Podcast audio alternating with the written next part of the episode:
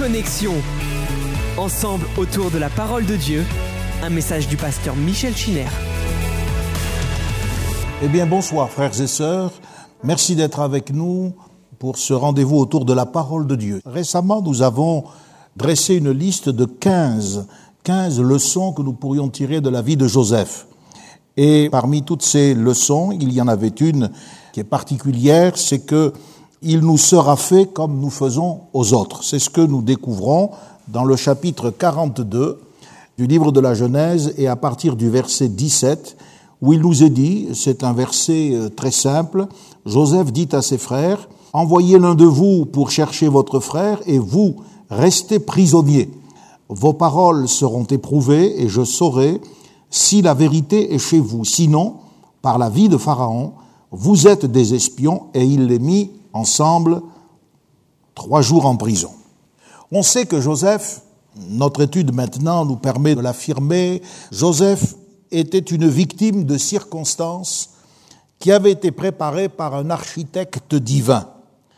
Et derrière tous ces malheurs, ces années d'injustice, le plan de Dieu était en train de se mettre en place. Il y avait bien sûr ces fameux rêves prophétiques qu'il avait eus dans son adolescence, mais quand on regarde de près ce que la Bible nous dit, rien ne semblait aller dans le sens de leur accomplissement. En fait, tout ce qui était arrivé à Joseph jusqu'à présent était contraire à la révélation qu'il avait reçue de Dieu. Les rêves ne comportaient aucune indication que Joseph souffrirait de cette manière. Dans ces visions qu'il avait eues, eh bien, il n'a jamais été question de souffrance comme celle d'être vendu comme un, esclave, ou bien d'être faussement accusé comme il l'a été, ou bien des années qu'il allait passer en prison. Le psaume 105 que nous avons eu l'occasion de lire dit au verset 18, on serra ses pieds dans des liens et on le mit au fer. C'est aussi tragique et aussi euh, dramatique que cela. On a mis Joseph en prison. Mais comme dans les leçons de sa vie, il nous sera fait comme nous faisons aux autres, eh bien nous voyons que ses frères ont passé trois jours en prison et cela a eu un effet des plus bénéfiques. Ça leur a permis de retrouver la mémoire. Avant de se faire lapider par les membres du Sanhédrin, Étienne a parlé de l'histoire du peuple d'Israël. Il va raconter l'agonie de Joseph. Et il dira au chapitre 7 du livre des Actes, Dieu le délivra de toutes ces tribulations. C'est important ce mot. Joseph est passé par de véritables tribulations. Ça n'a pas été seulement euh, quelques difficultés, mais de véritables épreuves portant le caractère excessif de la tribulation. La majorité d'entre nous ne connaîtra jamais l'anxiété, les souffrances que cet homme a connues. Il se peut néanmoins que dans notre expérience de chrétien, nous soyons amenés, comme Joseph, à ressentir à un moment ou à un autre la solitude, l'injustice, voire même la trahison. Joseph était en quelque sorte une victime des desseins divins, du plan de Dieu pour le salut du monde. Mais ce qui est remarquable, c'est qu'après avoir passé une douzaine d'années en prison, du soir au matin, Joseph a obtenu une promotion qui a fait de lui l'homme le plus écouté, le plus obéi dans toute l'Égypte. C'était un véritable couronnement pour Joseph. Il se peut que notre couronnement à nous chrétiens n'ait pas lieu ici-bas, du moins dans le sens littéral de ce terme. Mais j'aimerais vous rappeler et vous encourager que ce couronnement ne manquera pas de se produire dans l'éternité lorsque, comme le dit la Bible, nous gouvernerons et nous régnerons avec le Seigneur. Et il est important que nous soyons capables, comme Joseph, de maintenir une relation de foi avec Dieu, cette foi qui est passée par l'épreuve du feu, cette confiance qui a été prouvée dans de multiples occasions. Nous devons la maintenir vivante, cette espérance. Pourquoi? Parce qu'il faut se rappeler que tout ce que nous affrontons ici-bas, c'est ce qui va aider à déterminer le degré de récompense que nous recevrons en ce jour-là, lorsque Christ apparaîtra et que nous serons avec lui pour être glorifiés. Il est dit dans le livre du Deutéronome au chapitre 32, C'est ce qui illustre notre propos. Deutéronome 32 du verset 34, il est dit, Cela n'est-il pas caché près de moi, scellé dans mes trésors? À moi la vengeance et la rétribution, dit le Seigneur, quand leur pied chancellera, car le jour de leur malheur est proche, et ce qui les attend ne tardera pas. C'est un texte qui euh, nous montre qu'il y a dans les trésors divins, dans les secrets de Dieu, eh bien, un jour qui est préparé pour la rétribution. À moi, la rétribution, dit le Seigneur. L'enseignement biblique concernant le jugement repose sur un droit souverain de Dieu, le droit de punir la désobéissance. Le livre de l'Ecclésiaste nous invite, il s'adresse aux jeunes gens, à vivre selon les désirs de notre cœur. Jeune homme, réjouis-toi pendant les jours de ta jeunesse. Livre ton cœur à la joie. Mais il y a un avertissement solennel. L'Ecclésiaste dit, sache néanmoins que pour toutes ces choses, Dieu t'appellera en jugement. Au chapitre 12 du même livre de l'Ecclésiaste, il est dit ceci, Dieu amènera toute œuvre en jugement au sujet de tout ce qui est caché, soit bien, soit mal. Le fait que Dieu aime le pécheur, et ça c'est évident dans toute l'écriture, le fait que Dieu aime le pécheur et lui propose sans cesse sa grâce, n'enlève rien au fait qu'il reste le Dieu qui rétribue avec justice. Cette justice, elle peut être comprise de deux manières. D'abord comme une justice rémunératrice. C'est un reflet de l'amour divin qui va préparer des récompenses à ceux qui obéissent et qui ont servi le Seigneur sur la terre justice rémunératrice. Dieu est le rémunérateur de ceux qui le cherchent, dit la Bible. Mais elle peut également être comprise d'une manière un petit peu plus négative comme une justice rétributive. C'est-à-dire une justice qui va exprimer la colère divine, cette colère par le moyen de laquelle Dieu va châtier les pécheurs. Parce que Dieu est juste, le châtiment de ceux qui font le mal est juste car ils reçoivent la juste rétribution de leurs péchés. C'est une doctrine qui peut quelquefois nous mettre mal à l'aise, surtout si on n'a pas fait la paix avec Dieu, si on s'attache à quelques péchés et que l'on maintienne une position de désobéissance envers la parole de Dieu. Écoutez ce que dit l'évangéliste Matthieu. Car le Fils de l'homme doit venir dans la gloire de son Père avec ses anges. Et alors il rendra à chacun selon ses œuvres. Il rendra. C'est rétributif. Paul a affirmé que nous devons tous comparaître devant le tribunal de Christ afin que chacun reçoive, selon le bien ou le mal qu'il aura fait en étant dans son corps. C'est dans la seconde épître aux Corinthiens au chapitre 5 verset 10. À moi la rétribution. C'est quelque chose qui lui appartient. Ce verset, nous le retrouvons dans deux passages du Nouveau Testament, dans l'Épître aux Romains. Nous sommes invités à ne pas nous venger nous-mêmes, mais à laisser agir la colère, car le Seigneur a justement dit, à moi la rétribution. Et puis dans Hébreux 10, où il est question de ceux qui euh, abandonnent le Seigneur, abandonnent l'assemblée, abandonnent la foi, ils sont mis en garde d'une manière solennelle Dieu dit que c'est une chose terrible que de tomber entre ses mains, et il se justifie en reprenant ce verset, à moi la rétribution. Le livre des Proverbes est limpide. Proverbe 11, verset 31. Voici le juste, le juste, reçoit sur la terre une rétribution. Combien plus le méchant et le pécheur. Et c'est le Seigneur Jésus lui-même qu'il a dit à l'apôtre Jean dans le dernier chapitre de l'Apocalypse, Voici, je viens bientôt et ma rétribution est avec moi pour rendre à chacun selon ce qu'est son œuvre. Donc nous sommes en présence d'une grande loi de la Bible, une loi universelle et spirituelle, la loi de la rétribution. Moïse en a parlé, Jésus l'a confirmé, le Nouveau Testament se clôture avec cette parole qui ressemble à un avertissement menaçant, ma rétribution est avec moi. Et la vie de Joseph l'illustre d'une manière remarquable. C'est Paul qui dit aux chrétiens de la Galatie, et cela en rapport avec euh, toutes euh, les préoccupations quotidiennes, tous les rapports que nous pouvons euh, établir dans la société. Paul dit, ne vous y trompez pas. On ne se moque pas de Dieu.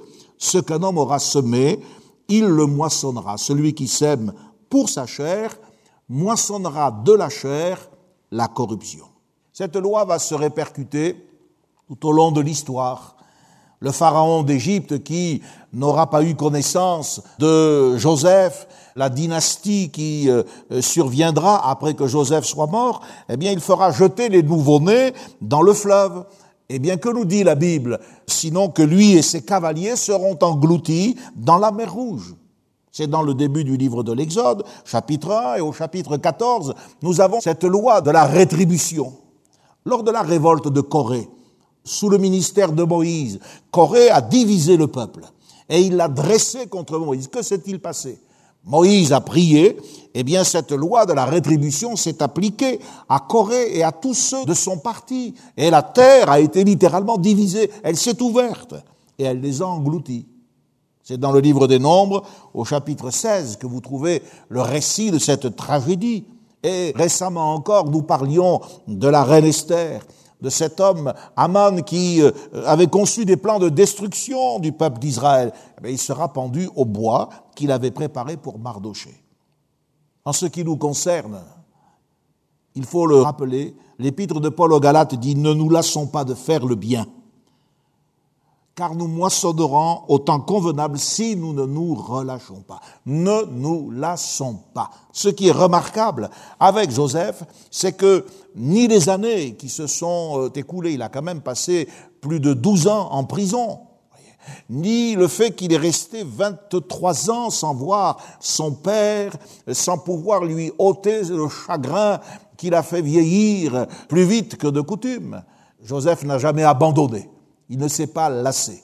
Et nous ne devons pas nous lasser lorsque nous sommes confrontés aux difficultés, lorsque ces difficultés deviennent des persécutions et lorsque ces persécutions peuvent même avoir l'ampleur d'une tribulation. Nous devons ne pas nous lasser de faire ce qui est bien. Il y aura toujours un temps convenable, un temps qui sera un temps de moisson. Tout ce que nous vivons ici-bas, c'est un temps de semaille. Mais lorsque le Seigneur le décidera, ce sera le temps de la moisson. Dans le chapitre 44 du livre de la Genèse, il est question de l'interrogation des frères de Joseph qui est pleine d'angoisse. Au chapitre 44, après leur séjour en prison, c'est en ce sens que, eh bien, ça leur a un petit peu euh, rafraîchi la mémoire. Il va y avoir un épisode euh, particulier. Joseph euh, remet l'argent dans leur sac et puis il met surtout une coupe. Il dit à son intendant, tu caches ma coupe dans le sac du plus jeune. Et l'intendant s'est lancé à leur poursuite, chacun se justifie euh, de son innocence, on ouvre les sacs et on trouve dans le sac de Benjamin la coupe de Joseph. La Bible nous dit qu'à ce moment-là, ces hommes ont déchiré leurs vêtements et ils sont revenus en ville. Judas et ses frères sont allés voir directement Joseph, ils se sont prosternés devant lui, et Joseph leur dit, mais qu'est-ce que vous avez fait? Quelle action avez-vous commise? Il leur dit, ne savez-vous pas qu'un homme comme moi a le pouvoir de deviner? Ces hommes ont répondu, que dirons-nous à mon Seigneur? Comment parlerons-nous? Comment nous justifierons-nous? Dieu a trouvé l'iniquité de tes serviteurs. Comment nous justifierons-nous? Je voudrais vous parler ce soir de l'oubli, de la facilité avec laquelle nous mettons de côté nos péchés, comme si euh, nous n'étions plus responsables de quoi que ce soit vis-à-vis de Dieu. Le verbe qui est employé dans ce texte, c'est le verbe tzadak, qui signifie littéralement se nettoyer. Comment nous justifierons-nous pourrait très bien être traduit par comment nous purifierons-nous, comment nous allons-nous nous nettoyer? Ces gens voudraient être propres. Comment vais-je me laver? Comment puis-je me nettoyer? Bien sûr, sur le plan moral, on comprend qu'il ne s'agit pas du sens littéral, mais du sens figuré. Comment me justifier? Comment me disculper? C'est un véritable problème. Un véritable problème parce que la Bible dit que Dieu ne disculpe pas le pécheur. Le livre de l'Exode, au chapitre 34, nous dit que Dieu ne tient pas le coupable pour innocent. Cette mentalité moderne que nous avons d'un Dieu qui ferme les yeux sur le péché, c'est pas celle de la Bible. Les hommes pensent qu'en oubliant leurs péchés, eh ils sont quittes de toute responsabilité. Regardez ce que dit le psaume 50 et au verset 21. C'est Dieu qui parle. Et il dit, voici ce que tu as fait. Je me suis tu et tu t'es imaginé que je te ressemblais. Mais je vais te reprendre et je vais tout mettre sous tes yeux. Prenez-y donc garde, vous qui oubliez Dieu. J'aimerais solliciter votre attention, et en particulier s'il y a des jeunes qui n'ont pas encore donné leur vie au Seigneur et qui sont déjà tourmentés par le péché, j'aimerais vous dire que c'est dans son amour que Dieu garde le silence. Il est écrit dans le prophète Zacharie qu'il a gardé le silence dans son amour. Mais cela ne signifie pas que Dieu va se taire à toujours. Lorsque nous serons devant lui, alors il nous mettra devant nos yeux tous les faits de notre vie passée sur terre et nous devons nous rappeler de ces choses. Au temps du roi Akaz, par exemple, le livre des chroniques nous rapporte qu'Israël, malgré des succès militaires notoires, Israël a pris conscience de sa culpabilité. Et au lieu de se réjouir et de célébrer la victoire comme il se doit, ils ont reconnu nous sommes bien coupables, la colère ardente de l'Éternel est sur nous. Deux Chroniques, chapitre 28, verset 9.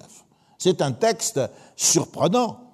Et dans Ésaïe, eh bien, le prophète qui nous parle pourtant de l'amour rédempteur de Dieu. On connaît ces passages remarquables où le Seigneur dit, je jure de ne plus m'irriter contre toi tu as été abandonné, mais avec une grande affection, je t'accueillerai. Ce même prophète dit, je punirai le monde pour sa malice et les méchants pour leurs iniquités. Vous voyez, c'est un, un problème complexe. Comment allons-nous nous nettoyer? Comment pouvons-nous nous disculper, nous justifier? Il n'est pas possible de se nettoyer ni par ses propres efforts, ni par les œuvres bonnes que nous accomplirions, ni nos mérites c'est que nos péchés sont recensés dans le livre de Dieu. Comment y avoir accès? Retirez votre nom de la liste des damnés. La Bible dit qu'il n'y a rien de caché qui ne doive être découvert. C'est Jésus qui le dit. Et l'Apocalypse affirme que des livres furent ouverts. Cette question a troublé des générations d'hommes depuis les temps les plus reculés, comme par exemple le temps où Job vivait, l'époque d'Abraham. Job nous dit au chapitre 14 de son livre, mais comment, comment d'un être souillé sortira-t-il un homme pur? Et il affirme, il ne peut en sortir aucun. Voyez, la purification n'est pas en notre pouvoir. Nettoyer nos vêtements, c'est possible. Laver notre corps ou parfumer nos habits, eh bien cela est réalisable. Mais nous ne pouvons pas nous dégager de notre souillure. Rien de ce que nous imaginons ne suffira.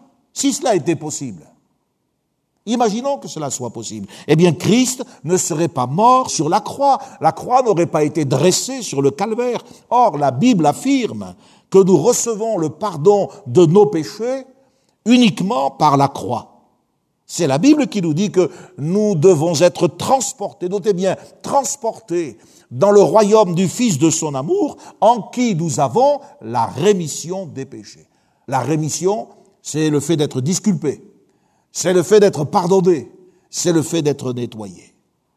Les exigences de la loi de Dieu sont telles qu'elles nous condamnent aux yeux du Seigneur?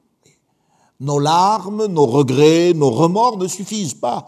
Notre souffrance et même nos œuvres ne couvrent pas ce qui est par nature indélébile.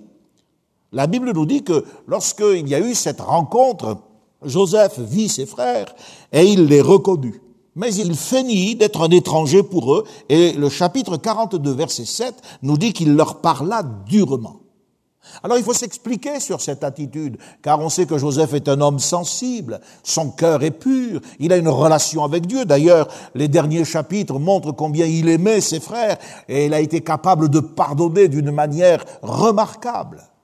Mais pourtant, quand il s'est adressé à eux, il leur a parlé durement. Eux, ils vont dire à plusieurs reprises, nous sommes sincères. Certaines traductions rendent ce passage par nous sommes honnêtes. Mais Joseph savait de quoi étaient capables ces gens honnêtes. Il connaissait toute l'histoire familiale. Et encore, il n'était plus là quand s'est produit le massacre de tous ces hommes dans la région de Sichem. Peut-être que l'actualité de l'époque a fait parvenir la rumeur jusque dans la prison où il passait ses longues années de souffrance. Mais il savait néanmoins de quoi était capable Ruben. Il était au courant de l'attitude qu'ils avaient eue envers lui. Joseph savait de quoi étaient capables ses frères. Eh bien, Jésus sait tout de nous également. De la même manière que Joseph les connaissait, Jésus nous connaît, il connaît chaque péché, et on ne peut pas tromper le Seigneur, pas plus que ces hommes ne pouvaient tromper Joseph en lui disant nous sommes honnêtes, nous sommes sincères. Je ne sais pas si vous avez remarqué la mise en scène du chapitre 43 et du verset 33. C'est le moment où Joseph va manger avec eux. Il euh, est servi à part, car il se fait passer pour un Égyptien. Ils ne l'ont pas encore reconnu. Mais la Bible nous dit qu'ils se sont assis en sa présence, le premier-né selon son droit d'aînesse et le plus jeune selon son âge. Et la Bible dit que ces hommes se sont regardés avec étonnement, et Joseph leur a fait apporter de la nourriture, mais chose incroyable, il a donné à Benjamin, le fils de sa mère, car Benjamin, c'est son vrai frère. Les autres ne sont que de demi-frères, si on peut s'exprimer ainsi. Mais à Benjamin, son véritable frère, il a fait apporter cinq fois plus de nourriture que les autres. Pourquoi un tel scénario? Pourquoi une telle mise en scène? Il les a placés par ordre de naissance. C'est ce qui provoque leur étonnement. Joseph les met chacun à sa place. Et c'est vrai que le Saint-Esprit doit nous remettre aussi à notre place. Et en donnant une part cinq fois plus importante à Benjamin, Joseph les éprouve, car il connaissait la jalousie secrète de leur cœur. Il savait que c'était l'amour de Jacob pour Rachel, cet amour un peu exclusif qui avait mis de côté Léa, puis les concubines, qui avait hum, dégénéré et entraîné toutes ces rivalités. Alors, il veut les tester pour voir si des années après l'avoir livré, lui, ils sont véritablement guéris de cette jalousie. Et il donne cinq fois plus de nourriture à Benjamin. Lorsque nous regardons la parole de Dieu, eh bien, nous découvrons que Dieu nous parle aussi durement. Par les commandements de la loi, Dieu s'adresse à nous d'une manière abrupte. La langue de la création, car Dieu s'est exprimé pour que la création paraisse, et celle de la révélation, quand les commandements ont été donnés à Moïse sur le mont du Sinaï. Elles procèdent toutes deux du même Dieu, cependant, elles expriment des vérités différentes. Il y a un lien étroit entre les dix paroles qui sont à l'origine de notre univers. Dans le récit des origines, nous l'avons vu, nous avons retrouvé dix fois l'expression Dieu dit. Et lorsque Dieu parle de la loi morale aux hommes, eh bien, à dix reprises, il s'exprime aussi. C'est ce que nous appelons les dix commandements. Alors qu'en en fait, on devrait appeler les dix paroles. Voilà. Lorsque Moïse, dans le livre de l'Exode, chapitre 20, écrit Alors Dieu prononça toutes ces paroles. Il emploie une expression typique qui est en rapport avec le verbe daber en hébreu. Daber qui signifie parler, mais parler en employant des paroles dures, parler en termes de commandement, parler comme si l'on émettait euh, des ordres très précis. L'équivalent grec de ce mot qui est utilisé pour parler du don de la loi, l'équivalent grec signifie blesser l'âme, faire des reproches. Et c'est vrai que les commandements nous touchent au plus profond de nous-mêmes. C'est vrai que lorsque nous entendons le tu ne tueras point, tu ne déroberas point, tu ne porteras point de faux témoignages, tu ne convoiteras point, il y a quelque chose dans notre conscience qui s'éveille. Alors que lorsque Moïse nous rapporte le récit de la création au chapitre premier et de ces dix paroles que Dieu va prononcer pour faire jaillir notre univers, il emploie un verbe, le verbe amar, qui désigne des paroles douces. Quand Dieu crée le monde par sa parole, il n'y a pas de vis-à-vis. Il n'y a pas d'interlocuteur, donc il n'y a pas de retard, il n'y a pas de hiatus entre la parole et son accomplissement. C'est la volonté de Dieu qui se réalise dans l'ordre de la nature. Mais les paroles du Sinaï ne s'adressent pas à la nature, elles s'adressent à des hommes. L'homme devient l'interlocuteur de Dieu. Et donc l'homme, en tant qu'agent libre, est à même d'accepter ou de rejeter cette parole. L'homme est très peu interpellé par que la lumière soit et la lumière fut. Il n'est pas du tout concerné par que le sec paraisse ou euh, que chacun se multiplie selon son espèce, non, mais il est directement mis en cause lorsque la voix divine proclame, comme je viens de le dire, tu ne convoiteras point, tu ne tueras point, ou tu ne te feras pas d'image taillée des choses qui sont dans le ciel.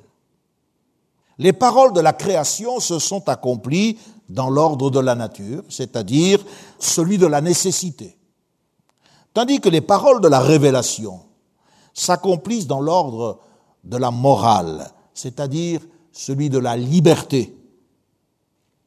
L'homme peut accepter ou il peut ne pas accepter. Et c'est pour cela qu'il y a ce témoignage de cette action coercitive, disciplinaire de la parole qui nous apparaît comme dure. Cette parole est dure, disait-on déjà aussi du temps de Jésus. Qui peut l'entendre?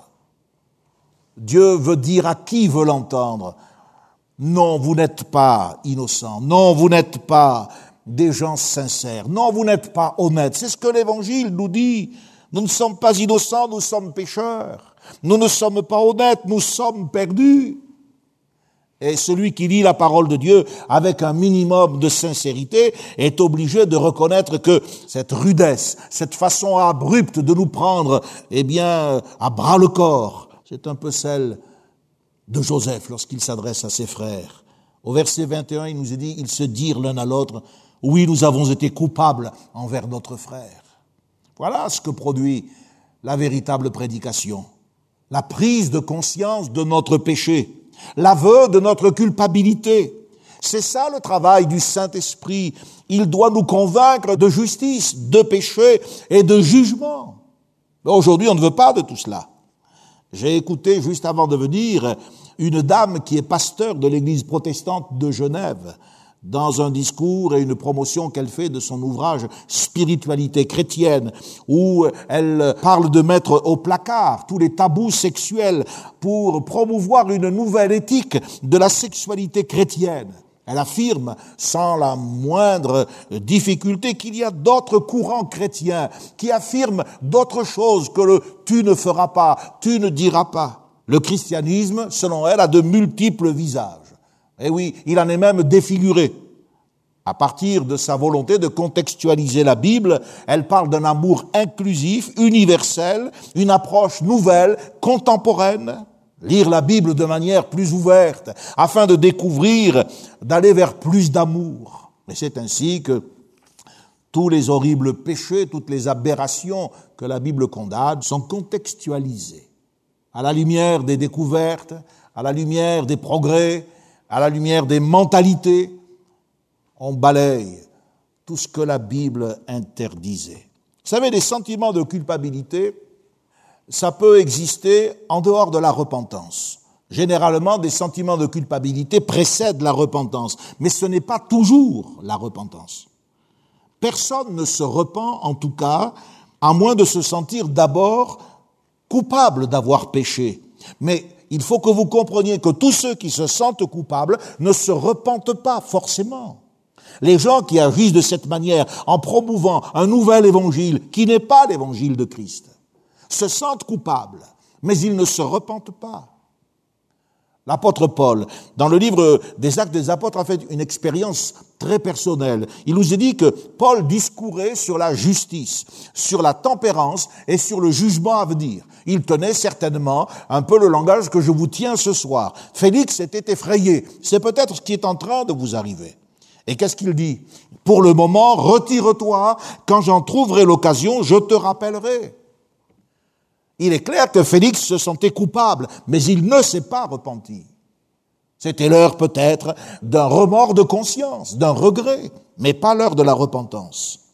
Il y a beaucoup de personnes, je l'ai remarqué, qui, comme les frères de Joseph, regrettent les conséquences de leur péché, ou bien ils regrettent tout simplement le fait de s'être fait prendre. Beaucoup regrettent le péché, non pas à cause de ce qu'ils ont fait, mais à cause de la punition qu'ils ont à endurer. Il y a beaucoup de gens, vous savez, pour qui Jésus ne semble pas indispensable ni nécessaire. Pourquoi? Eh bien parce qu'ils peuvent trouver ici et là des éléments qui leur permettent de, de vivre dans l'illusion que le péché est oublié. Il nous est dit que toute cette affaire, la rencontre des frères de Joseph avec celui qu'ils avaient vendu en Égypte, a commencé parce que la famine régnait dans le pays de Canaan. Chapitre 42, verset 5. La famine régnait. Et c'est parce qu'ils ont été contraints, parce qu'ils ont été acculés dans leur dernier retranchement, qu'ils sont venus vers Joseph. C'était le plan de Dieu. C'est un petit peu l'histoire que Jésus nous a racontée lorsqu'il nous a parlé du fils prodigue, qui après avoir dépensé tous ses biens en vivant dans l'abondance, s'est retrouvé démuni, dans la détresse, et qui a fait cette réflexion, les serviteurs chez mon père ont du pain en abondance, et moi, ici, je meurs de faim. Vous savez, tant que vous n'arrivez pas à cette conclusion, vous ne sentez pas la nécessité de venir à Jésus-Christ. Dans le monde, c'est encore la famine. Mais tant qu'une personne pense qu'il y a quelque chose dans le monde qui puisse la satisfaire, qu'il y a une religion inclusive, tolérante, qui puisse admettre son péché, nourrir son âme, elle ne fera pas l'effort que les frères de Joseph ont fait de venir vers lui. Ce Joseph qui représente notre Sauveur, qui lui possède le vrai pain de vie. C'est pour cela que les hommes se sont donné tant de mal pour oublier leurs péchés. Ils ont multiplié les religions, les traditions. Joseph a dit très clairement, chapitre 42, verset 17, nous l'avons lu, Vos paroles seront éprouvées. Et je saurai si la vérité est chez vous. Et il les mit ensemble trois jours dans la prison. C'est là, dans ce délai de trois jours, que la mémoire leur est revenue. Et oui, c'est la loi de la rétribution. Ils avaient mis Joseph dans une citerne, ils l'avaient oublié, Joseph s'est retrouvé en prison, ils sont aussi en prison. Il est impressionnant de remarquer avec quelle facilité l'homme est capable d'oublier. L'Ecclésiaste a dit, chapitre 2, verset 16, La mémoire du sage n'est pas plus éternelle que celle de l'insensé, puisque déjà les jours qui suivent, tout est oublié. Tout est oublié. Les siècles ont passé. Mais l'homme oublie encore même à l'heure de la mémoire artificielle, des ordinateurs qui enregistrent tout, des caméras qui surveillent, l'homme oublie toujours. Les travaux de la cérébrologie ont amené l'homme moderne à se faire une idée neuve de la mémoire. On sait qu'aujourd'hui, oublier est un processus parfaitement normal. Nos idées conscientes vont laisser place à de nouvelles impressions, de nouveaux jugements qui s'imposent à notre esprit au fur et à mesure que notre attention se tourne vers un nouvel objet. En fait, nous fonctionnons un petit peu comme un projecteur que l'on déplacerait et qui, en éclairant une partie du paysage, va en laisser une forcément dans l'obscurité. Cependant, de la même façon que la partie du paysage qui est dans l'ombre continue d'être bien réelle, les choses que nous oublions ne cessent pas non plus d'exister. Elles sont simplement sorties du champ de notre mémoire. Un petit peu comme, eh bien, l'objet est sorti du champ de, la lumière. L'expérience nous montre et les traumatismes euh, de plus en plus nombreux nous affirment que même après des années, un fait qui est apparemment oublié continue d'affecter notre comportement tout simplement parce que la chose oubliée n'est pas effacée. Elle continue d'exister, peut-être en dessous de notre seuil de perception consciente, mais elle est là. Et dans ses rapports avec Dieu, l'homme se comporte comme un individu sans mémoire. Il a développé le grand art de l'oubli. Et c'est pour cela que dans la Bible, vous avez une exhortation qui revient très souvent. Combien de fois Dieu, dans sa parole, nous dit, mais souviens-toi. Qu'est-ce que cela signifie? Sinon que Dieu veut réellement nous amener à retrouver la mémoire. C'est dans le livre de Job, au chapitre 4, qu'il est dit, cherche dans ta mémoire. Mais tout porte à croire que l'homme préfère oublier, s'arranger avec sa conscience, se distraire pour ne plus croire à sa misère, comme disait Pascal.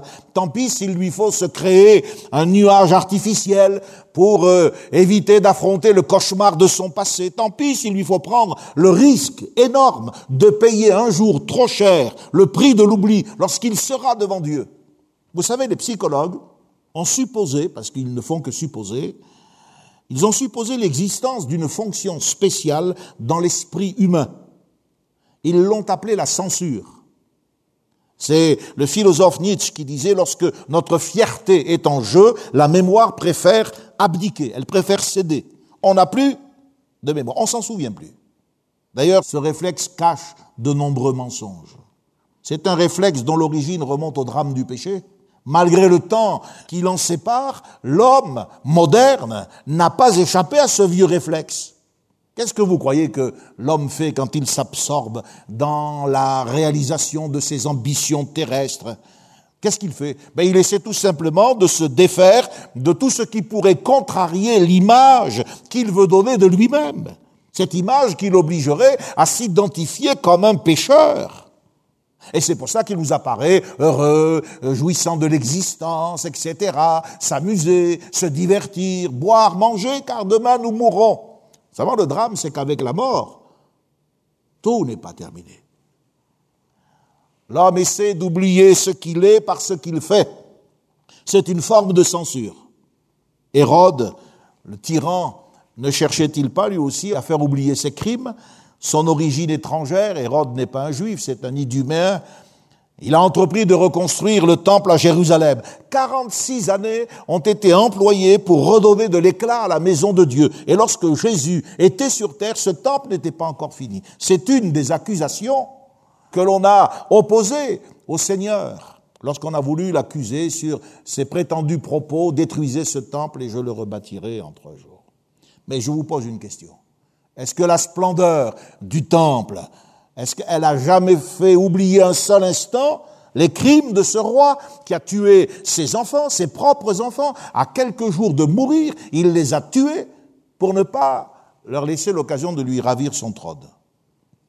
Notre civilisation est encore, et ce n'est pas simplement à cause de la pandémie, la civilisation des, masques, des masques de convenance. Aujourd'hui, nous accentuons cette attitude, nous préférons briller plutôt que de nous nettoyer. L'homme est toujours prêt à oublier ce qu'il est pour paraître. Nous sommes enthousiasmés par les, les conquêtes de notre génie technologique, mais nous ne voulons pas reconnaître que nous sommes encore esclaves de nous-mêmes. Nous avons pris le parti d'oublier. C'est une amnésie volontaire et elle est dangereuse car elle prouve qu'oublier, c'est pas simplement une question de mémoire, c'est aussi une question de conscience. Et les racines de cette attitude ne sont pas simplement la dégradation d'une partie de notre cerveau à partir d'un certain âge, mais non, les racines de ce phénomène tiennent dans la nature corrompue de l'être humain. C'est un préjugé d'ordre moral et religieux plutôt qu'un traumatisme cérébral. Cette faculté d'oublier, c'est pas un accident. C'est une tendance du cœur. Quand l'homme oublie, il oublie ce qu'il veut oublier. Mais comme le paysage qui est resté dans l'ombre lorsque le projecteur s'est déplacé, eh bien, ce paysage n'en demeure pas moins réel. Même lorsque vous avez refoulé en dehors du champ de votre conscience vos transgressions, vos péchés demeurent, ils subsistent. Même si vous avez toute votre vie vécue en oubliant Dieu, Dieu reste votre créateur. Même si votre philosophie de l'existence vous a amené à croire que tout se termine avec la mort, il n'y a pas d'éternité, il n'y a pas de ciel, il n'y a pas d'enfer. Le ciel, l'enfer et l'éternité n'en sont pas moins réels. La censure de l'oubli, c'est une barrière illusoire. En voulant vous protéger du choc de la réalité ici-bas, en voulant essayer de contenir les apparences, vous oubliez de vous préparer au plus grand de tous les chocs, le choc de l'éternité, lorsque Jésus-Christ viendra et que sa rétribution sera avec lui. Ah, mes amis, l'évangile, c'est pas une ambiance. L'évangile, c'est pas de la religion. L'évangile, c'est pas de la philosophie. Ce n'est pas un accommodement. L'évangile, c'est la parole de Dieu. Quand euh, à la fin de ce test, qui a une grande valeur psychologique et spirituelle, Joseph a vu qu'ils étaient sincères, véritablement repentants, et que tout ce qui les avait animés était maintenant du passé. La Bible nous dit que Joseph s'est fait connaître à ses frères. Il est dit au chapitre 45 et au verset 2, Faites sortir tout le monde. Il ne resta personne avec Joseph quand il se fit connaître avec ses frères. Nous devons aller à Jésus tout seul. Personne ne peut nous accompagner. Nous devons traiter seul à seul, tête à tête avec lui. Il y a beaucoup de gens dont la conversion laisse à, désirer. La preuve, c'est que, eh bien, leur attitude, leur vie n'est pas réellement transformée. Ça n'enlève rien au fait que ce soit des gens sympathiques, mais un pécheur peut être sympathique. Ça n'enlève rien au fait que quelqu'un peut être sincère, mais on peut être sincèrement dans l'erreur. Vous savez, vous devez comprendre, Dieu ne nous sauve pas comme nous l'entendons. Dieu nous sauve à sa manière. Dieu ne nous parle pas comme nous aimerions l'entendre. Dieu nous parle à sa manière. Il nous parle avec les mots de la loi et il nous parle avec les mots de la grâce. Et le Saint-Esprit est avec la loi et il est avec la grâce. Cet intendant qui ne cesse de poursuivre les frères, qui les ramène devant Joseph, celui qui met euh, l'argent dans leur sac la première fois, puis ensuite la coupe dans celui de Benjamin, etc., etc. Cet intendant, c'est l'image de l'Esprit Saint qui nous poursuit et qui veut nous amener au pied de Jésus pour que vous ouvriez votre sac et pour que vous le vidiez. Vider son sac, se repentir mettre un terme à ces faux fuyants, à ces apparences. Quand Jésus a ressuscité la fille de Jairus, cet enfant qui avait environ 12 ans et qui venait de mourir, la Bible nous donne un détail. Jésus a fait sortir tout le monde. Il a fait sortir les pleureurs, il a fait sortir tous les gens qui criaient. C'était touchant tout cela. Et là encore, on a l'impression de voir un peu de dureté. Mais non, ces gens, quelques minutes après, lorsque Jésus dira l'enfant n'est pas morte mais elle dort, ils ont éclaté de rire. Voyez, des gens qui sont capables de passer des larmes aux éclats de rire en quelques instants, ça prouve bien qu'ils n'étaient pas sincères. Et nous sommes dans un monde de comédie, et la comédie religieuse est peut-être la plus importante de toutes. Jésus a fait sortir tout le monde, et j'aimerais vous dire, faites aussi sortir de votre vie tout ce qui appartient au monde, tout ce qui est du monde. C'est à ce moment-là et seulement à ce moment-là que vous rencontrerez Jésus comme les frères de Joseph l'ont rencontré, l'ont reconnu, et c'est là qu'il y aura le miracle de la résurrection. Vous passerez de la mort à la vie, vous passerez des ténèbres à la lumière, de la puissance de Satan à Dieu, de ce modèle et de cette caricature religieuse misérable à une véritable relation par le pardon de vos péchés. Dieu a dit dans sa parole, Écoutez ce que dit Ésaïe au chapitre 44. Je ne t'oublierai pas. J'efface tes transgressions comme un nuage et tes péchés comme une nuée. Reviens à moi, car je t'ai racheté. Et ce soir, je dis à quelqu'un, reviens au Seigneur. Bien sûr, tu as péché, bien sûr, tu es coupable, mais tu ne peux pas trouver ici-bas de détergent, de nettoyant. Il faut que le sang de Jésus te purifie. Reviens à lui. Dieu dit, je ne t'oublierai pas. Esdras a pu dire au chapitre 4 de son livre, c'est un texte intéressant, Esdras 4, 15, qu'on fasse des recherches dans le livre des mémoires de tes pères. Et tu trouveras et tu verras dans le livre des mémoires que cette ville, il s'agit de Jérusalem, est une ville rebelle, funeste au roi et aux provinces et livrée à la révolte dès les temps anciens. C'était des gens qui voulaient empêcher la reconstruction du temple et qui inventait toutes sortes de mensonges. Et il faisait appel euh, aux chroniques des rois de Perse, le livre des mémoires. J'aimerais vous dire que le Saint-Esprit veut orienter également nos recherches, comme jadis, au temps du roi, vers le livre des mémoires de nos pères. Le livre des mémoires de nos pères, par excellence, c'est la Bible véritable conscience de l'humanité. Elle nous montre que aussi loin que nous pouvons remonter dans nos souvenirs communs et personnels, elle nous montre comment retrouver la mémoire.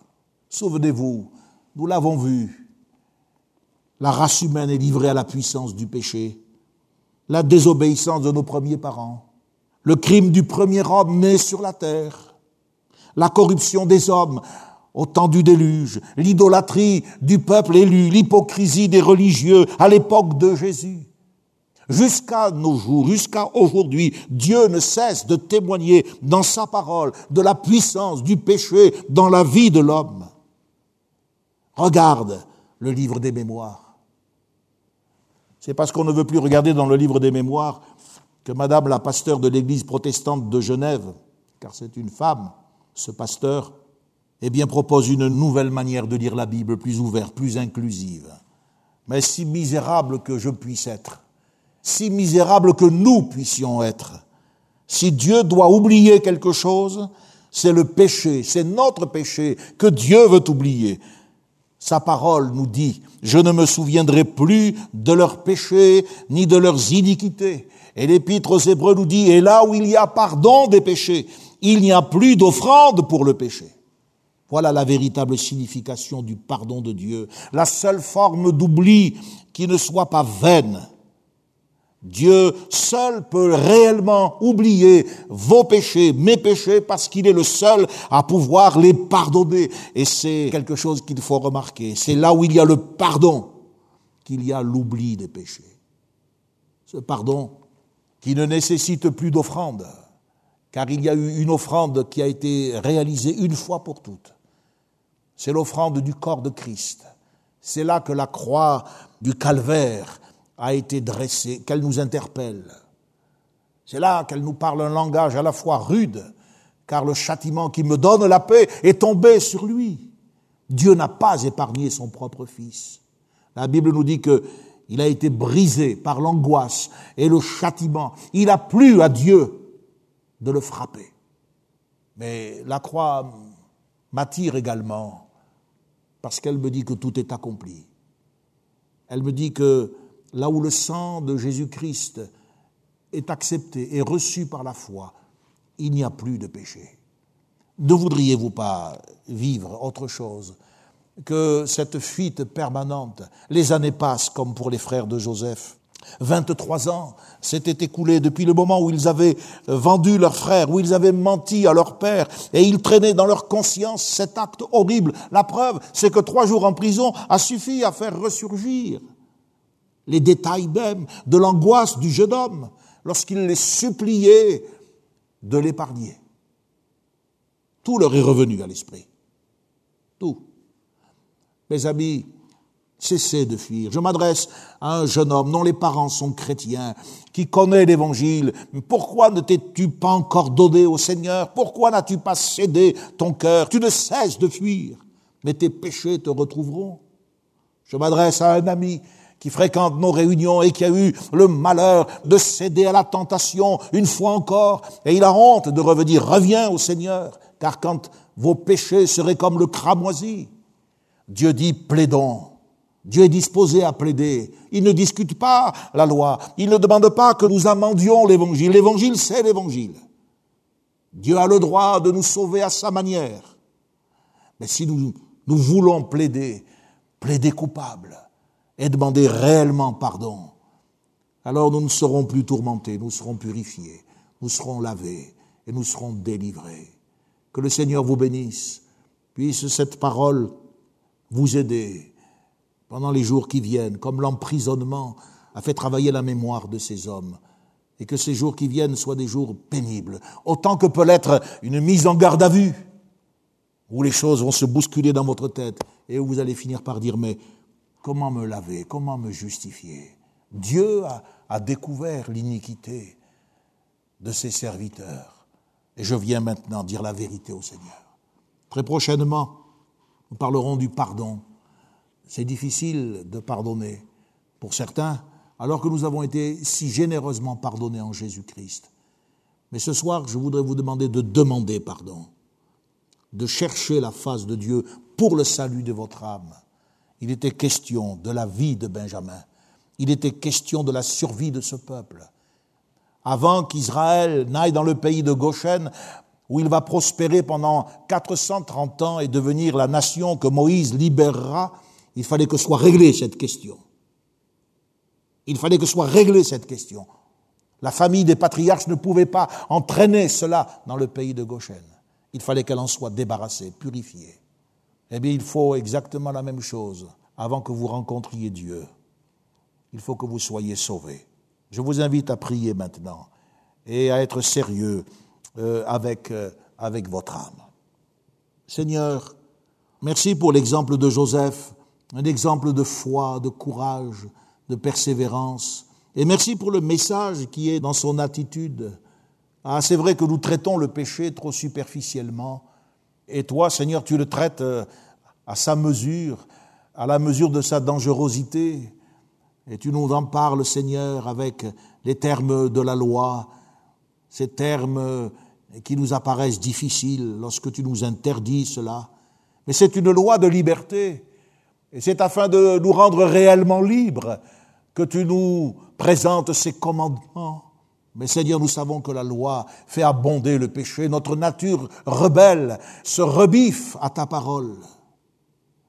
Alors nous venons à Jésus-Christ, à celui qui a été fait péché pour nous, à celui qui a été fait malédiction pour nous, afin que par sa mort rédemptrice, nous puissions être lavés, purifiés de tout mal.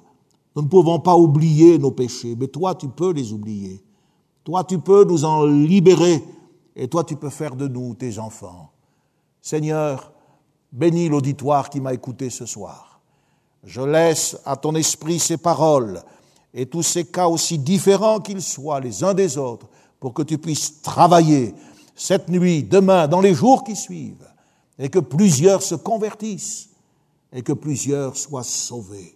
Au nom de Jésus, je te le demande. Merci Seigneur. Amen. Connexion. Ensemble autour de la parole de Dieu, un message du pasteur Michel Chiner.